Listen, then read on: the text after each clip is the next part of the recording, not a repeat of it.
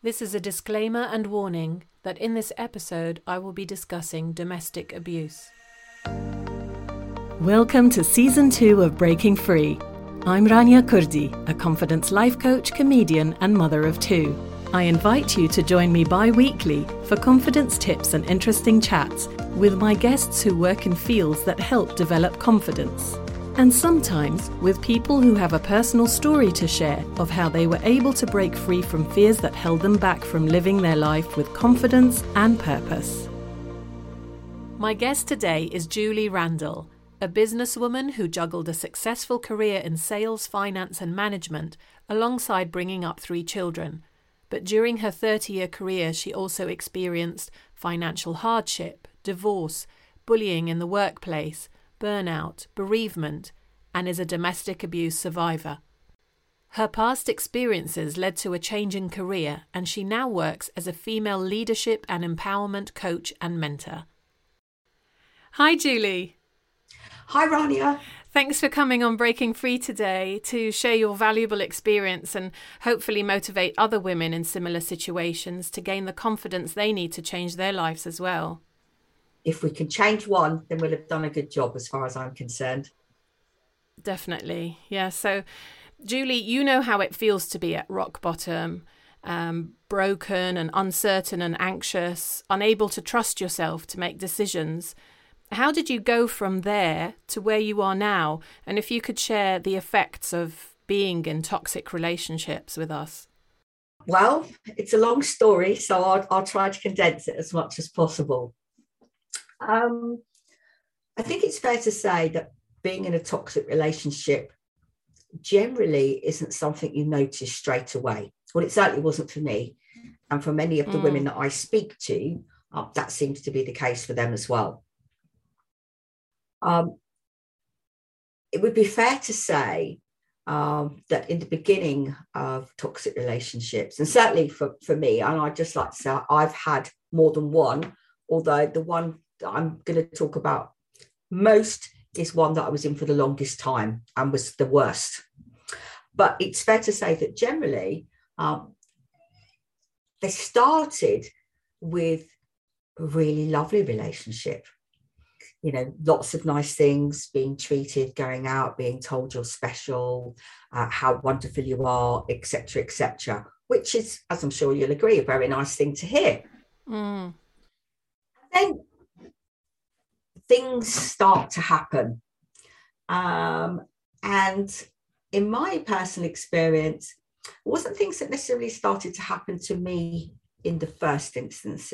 They were things that my perpetrators started to do to other people, which although I was slightly, un- I was uncomfortable about them, I didn't necessarily think were that bad because in some ways the person had done something which had, if you like, um, required a response. And although I may not have been particularly comfortable with the response, it sound it seemed like it was okay. Does that make sense? Yes, yes.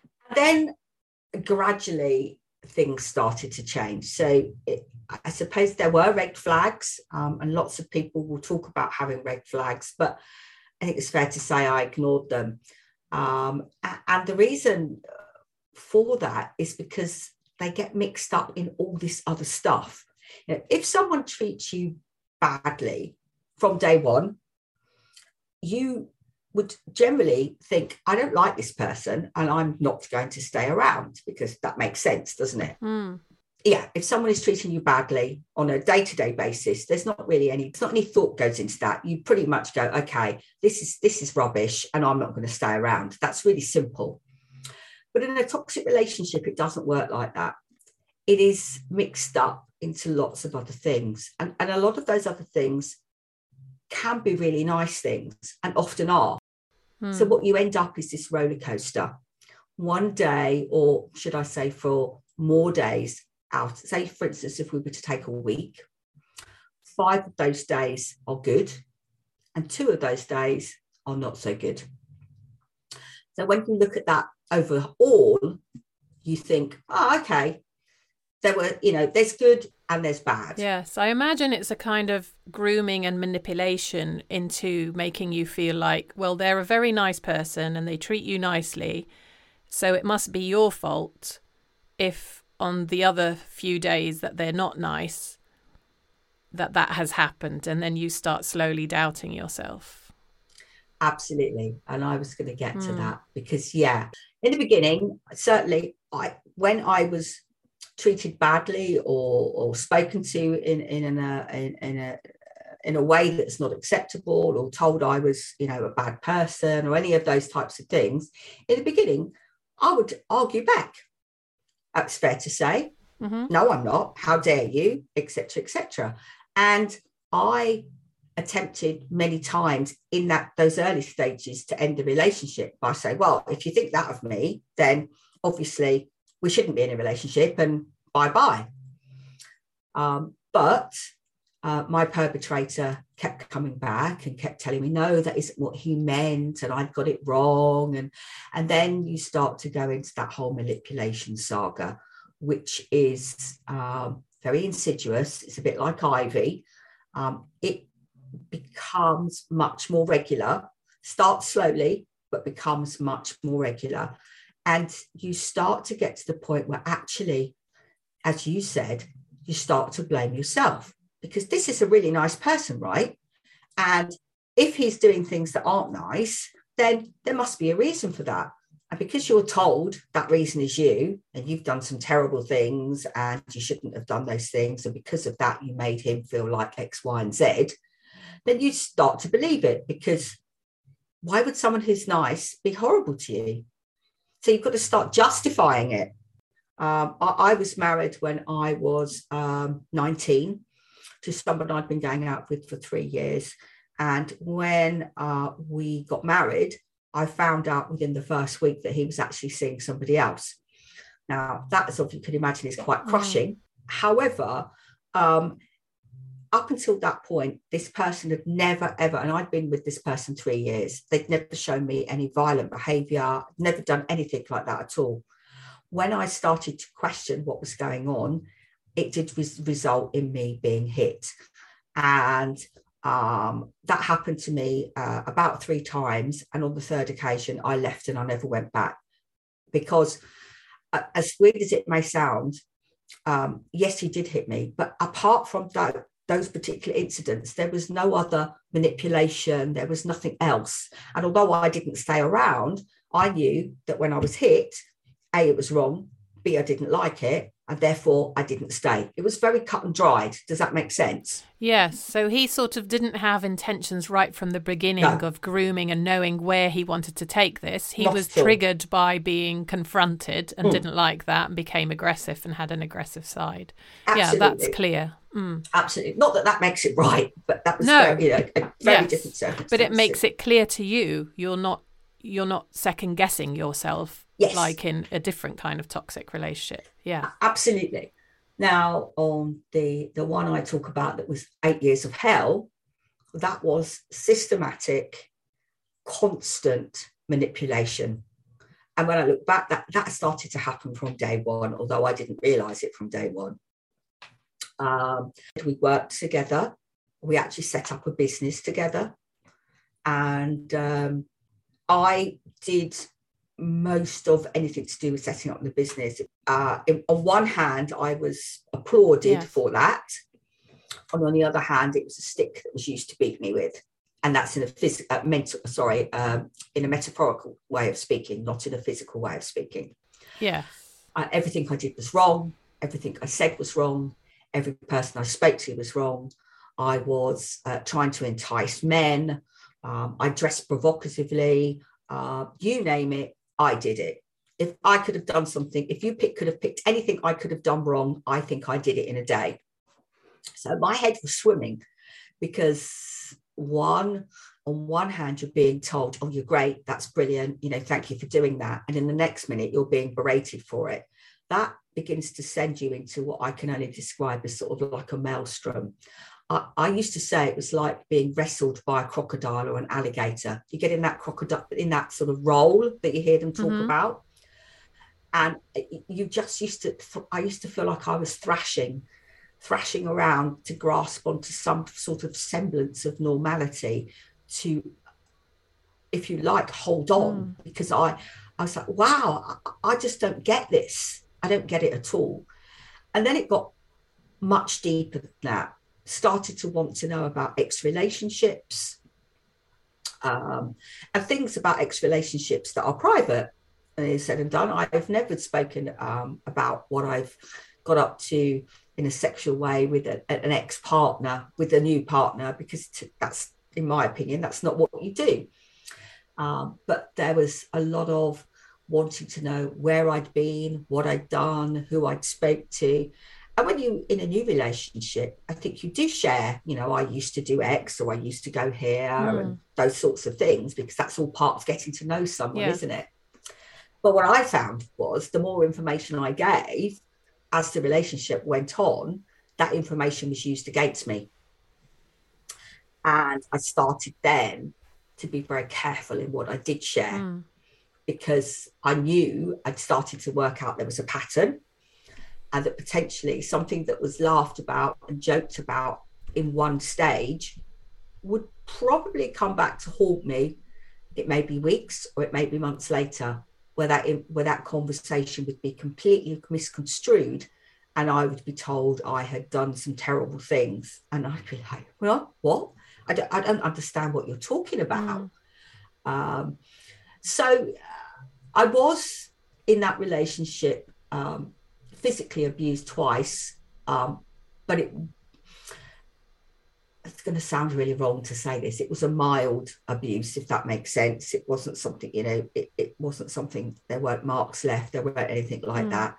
And most of the relationship was, and I hear myself justifying it now. Does that make, does that sound wrong? I'm justifying it. Why am I justifying it? We're talking about something that was eight years away and potentially brought me to my knees. And it's not acceptable. But even now there is a justification for, for the behavior. And it's crazy absolutely crazy. And wrong. Even though it's quite clear when i mean the story goes on and listeners will understand more that i would say this is a psychopathic person you know it's not normal kind of just anger and manipulation uh, of what's coming next in the no. story. No, this, this, person I would have said was also um, narcissistic, pretended that he had a life limiting illness, also pretended that he was part of a, um, I'll use the word terrorist organization. And my life was filled with fear. Um, I didn't know how to respond. I didn't know what to do.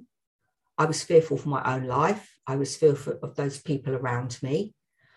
I um, wanted to protect them. And the way you do that, you isolate yourself from those people because, in my head, if I don't see them, if I don't have contact with them, then nothing can happen to them. They can't be incriminated any, in any way. Um, and I say all of these things, but of course, one has to remember that this is part of a much bigger picture because half of the story is not like that. Half of the story is very loving, it's very thoughtful, it's all of those things, but it's this whole yin yang. And so what you end up is you don't know who, as I said, you don't know who you are, you don't know where you are, you don't know if it's you, if it's them. And ultimately, um, for me, I, I, wanted to get out, but I didn't know how to get out because I was too scared. Because every time I tried to do something that could be construed as getting out, i.e., I'm not going to work in this business with you anymore, I don't want to do that, we need to go our separate ways, then um, the behaviors used to get worse. And in the end, I would not do the things I said I was going to do because they got to such a pitch that they were unbearable mm. and then hmm. it would all quieten down again and then it would all go back to normal if there is such a thing as normal in those relationships yes. it's the confusion it sounds like between you know yeah it, one thing and another isn't it i mean growing up in a in a family even uh, children with unpredictable parents parents who could be very caring at one moment but quite abusive or insulting or or blaming in another leaves the child growing up not really trusting themselves and not knowing if they're the ones that are at fault or if it was their parents. It's, it takes a long time of sort of unfolding to understand that that's the effect of the person on you. And, and it sounds like it's the same thing even as an adult going into it as an adult. Definitely. And i think as an adult i mean as a, as a child it's scary and all of those things and i wouldn't wish it on any child. I wouldn't wish it on anyone full stop. But as an adult there's also that uh, for me i kept questioning I, I was like but I, i'm supposed to be an intelligent woman here. Why am i accepting this behavior? And if that behavior had been the same 24 7 i'd go yeah absolutely I'm not putting up with this anymore. I'm out of here. I'm not saying I would have been able to do that really easily, but that would have been, if you like, in my head, quite simple. The fact was all these lies, all these lies, this manipulation. Um, I used to be, what's the best way to describe it? Because it sounds really weird. Remember the old Nokia telephones where they used to have a ringtone that used to go like that when a message used to come through? Yes. In an episode uh, where my perpetrator was alleging that he was in hospital having treatment and I would be at work running the business. I could have a 48 hour period where I used to receive approximately 30 to 40 texts an hour. And that ringtone, that tone. And so, what that's resulted in as time went on was that I have my phone on silent Mm. And I rarely have my phone, even now, all this time, and ringtones have changed and all of that. I rarely ever have my messages where you can hear them coming through because it just takes me back to that place. And I don't want to be in that place anymore. It's a trigger trauma. How did you get yourself out of that? How how did you stop questioning yourself and have the ability to see clearly what was happening? Was it people around you who could see it that alerted you, or was was there something that became really obvious in his behaviour? How did you manage to change things around when so many women can't and are stuck there? Um, it wasn't a quick thing. It took me about two and a half years. Um, I started to notice a pattern yeah, I, I suppose for me, um, I've always had what I've known to be as some sort of survivor instinct. That's that's something inside me that says I won't be beaten. And although I did feel like I was being beaten, and although during the periods we were together, I did attempt to take my own life three times, I something made me carry on. And I think it, I started to notice a pattern now, I didn't create situations to test it, but I did test it. And the way I did that is that when something happened and we got into one of these 48 hours, 72 hour scenarios that, that happened, which were absolutely vile, um, I started to stay the course. And what I used to do was I used to fight it, if that makes sense. I used to say, I'm going to get off the phone now. I'm not going to answer. I'm not going to do this. I'm not going to do that and then it used to prolong it. And what I found was that if I didn't do that, if I answered questions, if I kept going and kept going, eventually it would peter out. And the outcome, which I was told would happen, of course, never happened. I was always told there'll be a terrible, terrible outcome. But of course, these outcomes never happened. Um, and in the beginning, of course, I didn't know that they wouldn't happen. So I used to be absolutely freaked out by them. But as time went on and I began to test it, part of me began to realize that actually these awful outcomes aren't going to happen. Therefore, you've got the strength to stay the course and deal with the situation you're in. And what I found was they started to burn out sooner. Hmm. Now, once that happened, I think I realized I had some, I was beginning to gain some control back because I never shared what I'd found. I kept it inside. But for me, it made me feel stronger and that I could actually deal with this situation. Mm. Did you journal things? Did you note things down? So, oh, I didn't know about journaling then. I didn't know about those sorts of things then. I, I, on reflection, I wish I did know about it because, of course, wow, what interesting reading that would have made now, apart from anything else. And also, yes, it would have helped me greatly. But no, I didn't didn't know about journaling then. I did certainly didn't write anything down. And also, you didn't commit anything to paper because you never knew when it was going to get found. That was the other thing. Yes. So um, you'd always be careful with what you wrote and what you said and if you left a message or anything like that. So once I began to realize that I could, in some ways, have an effect on the outcome of these incidents, I then began to question the reality of it all. I was like, okay, so this awful thing isn't going to, hasn't happened.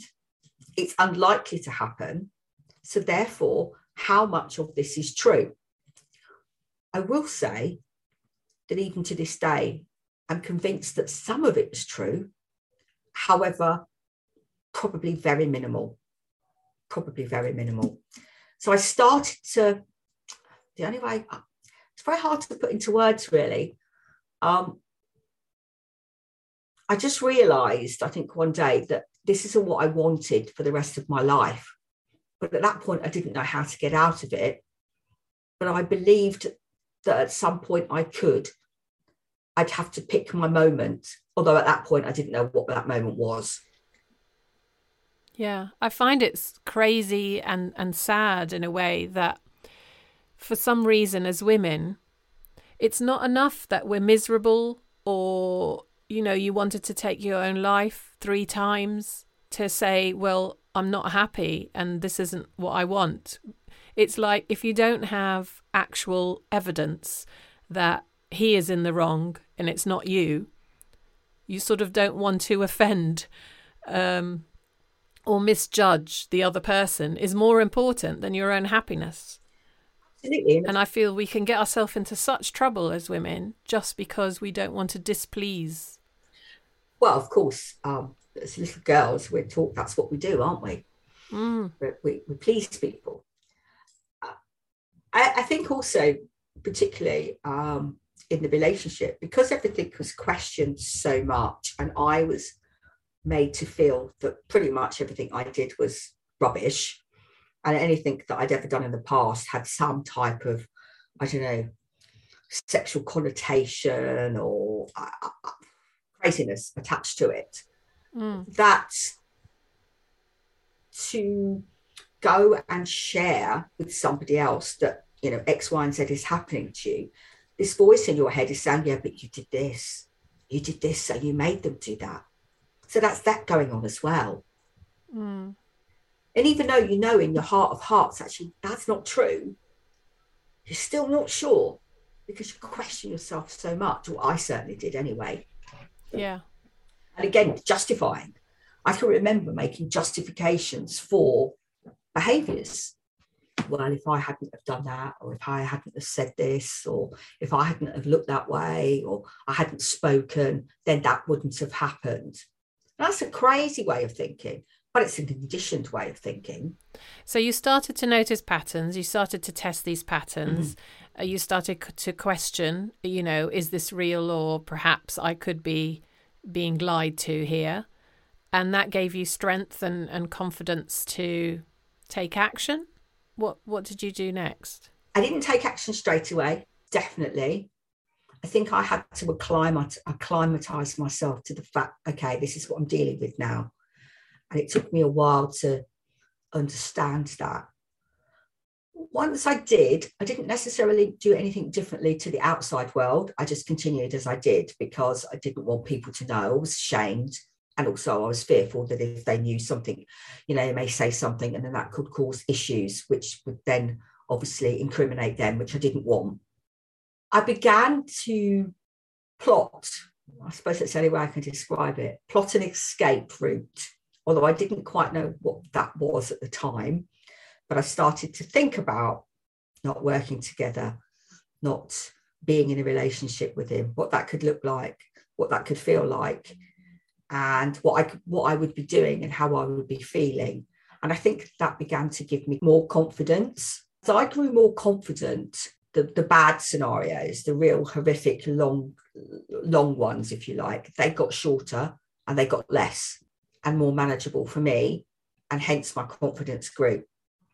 And then something happened, like they do in these things, don't they? Something happened that made what forced my hand really.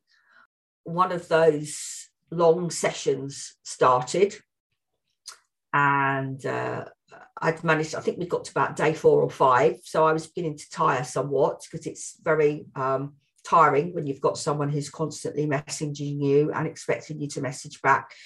And those listening will say, well, don't message back. And yeah, in theory, you don't message back. But if you don't message back, then people start to get threatened. You get threatened, your children get threatened. I'm going to go and do X, Y, and Z. So you feel compelled to answer. Mm. And is that him testing your dedication or your love to him? Is it his insecurity that makes him do that every so often? yeah, think? I think it's it's a control thing as well. Uh, it it mm. came from usually those situations came from me doing something he didn't like, so that was my punishment, if that makes sense. Mm. So almost like, well, I'll punish you because you've done something that I don't like. I'm gonna I'm gonna mete out a punishment, and that's what it was and we were on day five. He wanted me to go to a place to take his things to meet somebody else. And I refused. And he kept on and on. And in the end, what he started to do was to threaten a friend.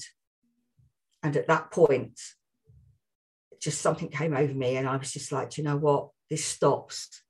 And it stops now. And I picked up the phone and I rang the police. Hmm and I told them that I'd been abused. And then it went from there. So that was the beginning of the end, if you like. So, have you not had answers now about what was truth and what wasn't? Because you said you still believe some of it. Oh, um, I've had some answers, but lots no. Um, I believe, as I said, I believe a very small part of it now most of what he said was complete and utter fabrication. And one thing I've learned, and I do speak to my clients about, we always look to seek to get the answers. But one thing I've learned is that you may never get the answers. And actually, it's better to move on than to keep spending your time focusing on those answers that even if you got them, probably wouldn't change much anyway. But How do you move on, Julie? How did you move on? How do you help other women move on and and find trust in relationships and men again? Um, well, that took a long time. I spent the best part of three years pretty much on my own. Um, I socialized with my family. I continued to try to run a business. It was completely decimated uh, within the whole uh, fallout of that. I I read a lot. Um, I realized that I didn't trust myself. That was the big thing. I didn't trust myself. I was I, I, I don't trust myself to do anything. I don't trust myself to say anything because is it wrong? And that took me a long time to work through. So much so that, as I said, I avoided others unless it was family or a necessity to meet people. I did get some counselling, uh, which helped.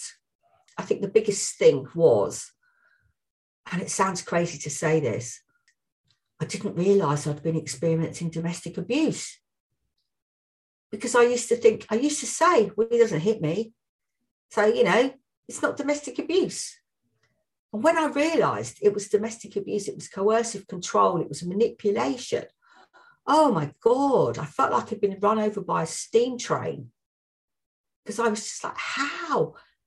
How do you not how did you not know that mm. so that was a big real big shock uh, i then started to do something socially and began to learn that i could do things and it was okay and i didn't need permission I think I did it in stages. I then went for another set of counselling because I felt I'd got so far but needed to move forward some more. And I felt I couldn't do that without some more input. I'd built such a wall around myself. I was so fearful of me and everybody else that the, the brick wall was needed. But gradually I, I learned that I could take the bricks down. And if need be, I could also put the bricks back up if I needed to. Um, so there was an element of control there that didn't, didn't hadn't had for a long time. So I started to, to take those bricks down. It was just nice to, to be me, start to realize who I was again. And actually, I did have a personality and I was fun and I was kind and I wasn't this awful person mm. that I believed that I had become.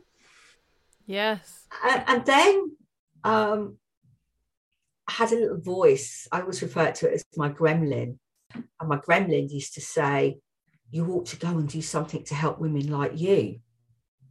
And I used to look at it. I can remember turning my head and don't be ridiculous. What could I possibly do to help other women like me? So then I went uh, and found something on um, basically searched the internet and found something uh, from Women's Aid called an Ask Me Community Ambassador. I thought, oh, what's that then?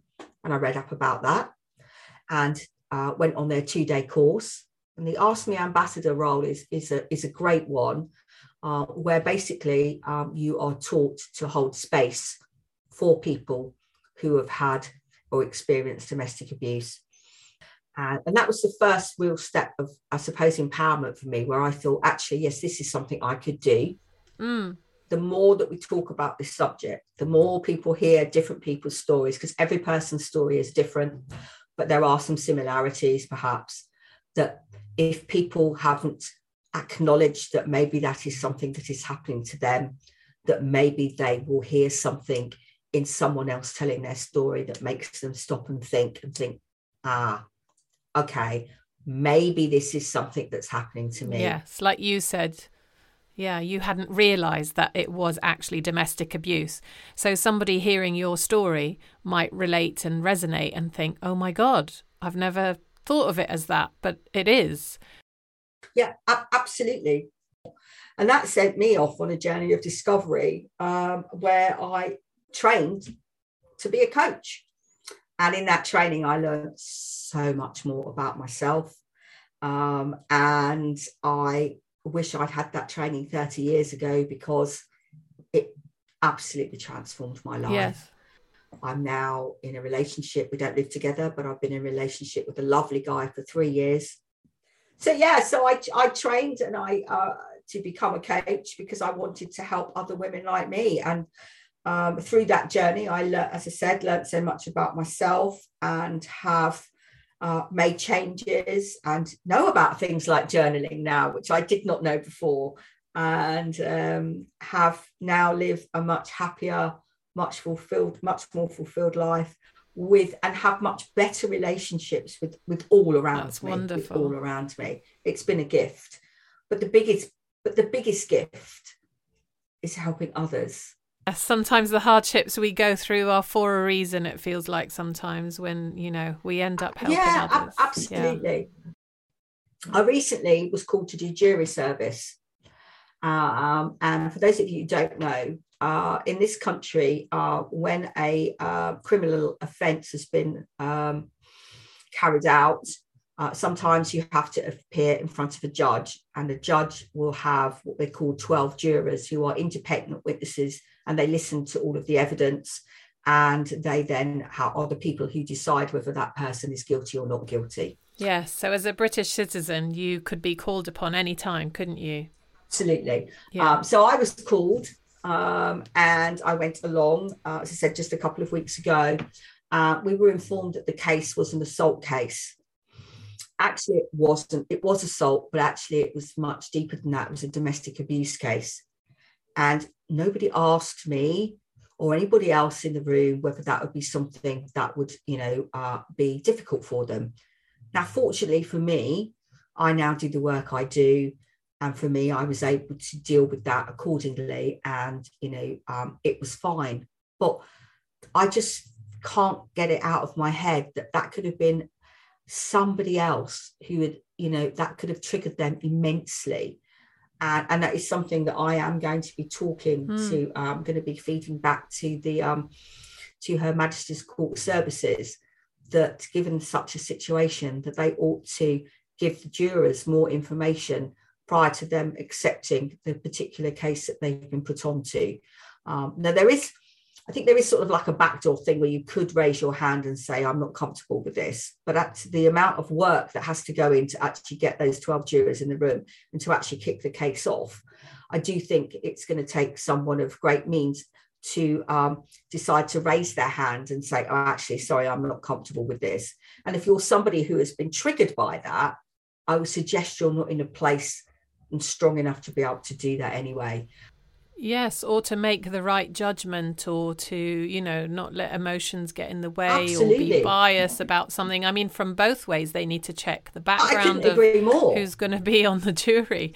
Yeah. It's interesting you should say that because one of the things I said to friends before I, uh, you know, when I knew I'd been called, one of the things I said to friends is, well, the one thing I won't get, I won't get a domestic abuse case. And they said, why is that? I said, well, any judge would probably assume that I would make a biased decision. I would be biased mm. in that decision making. I was never asked.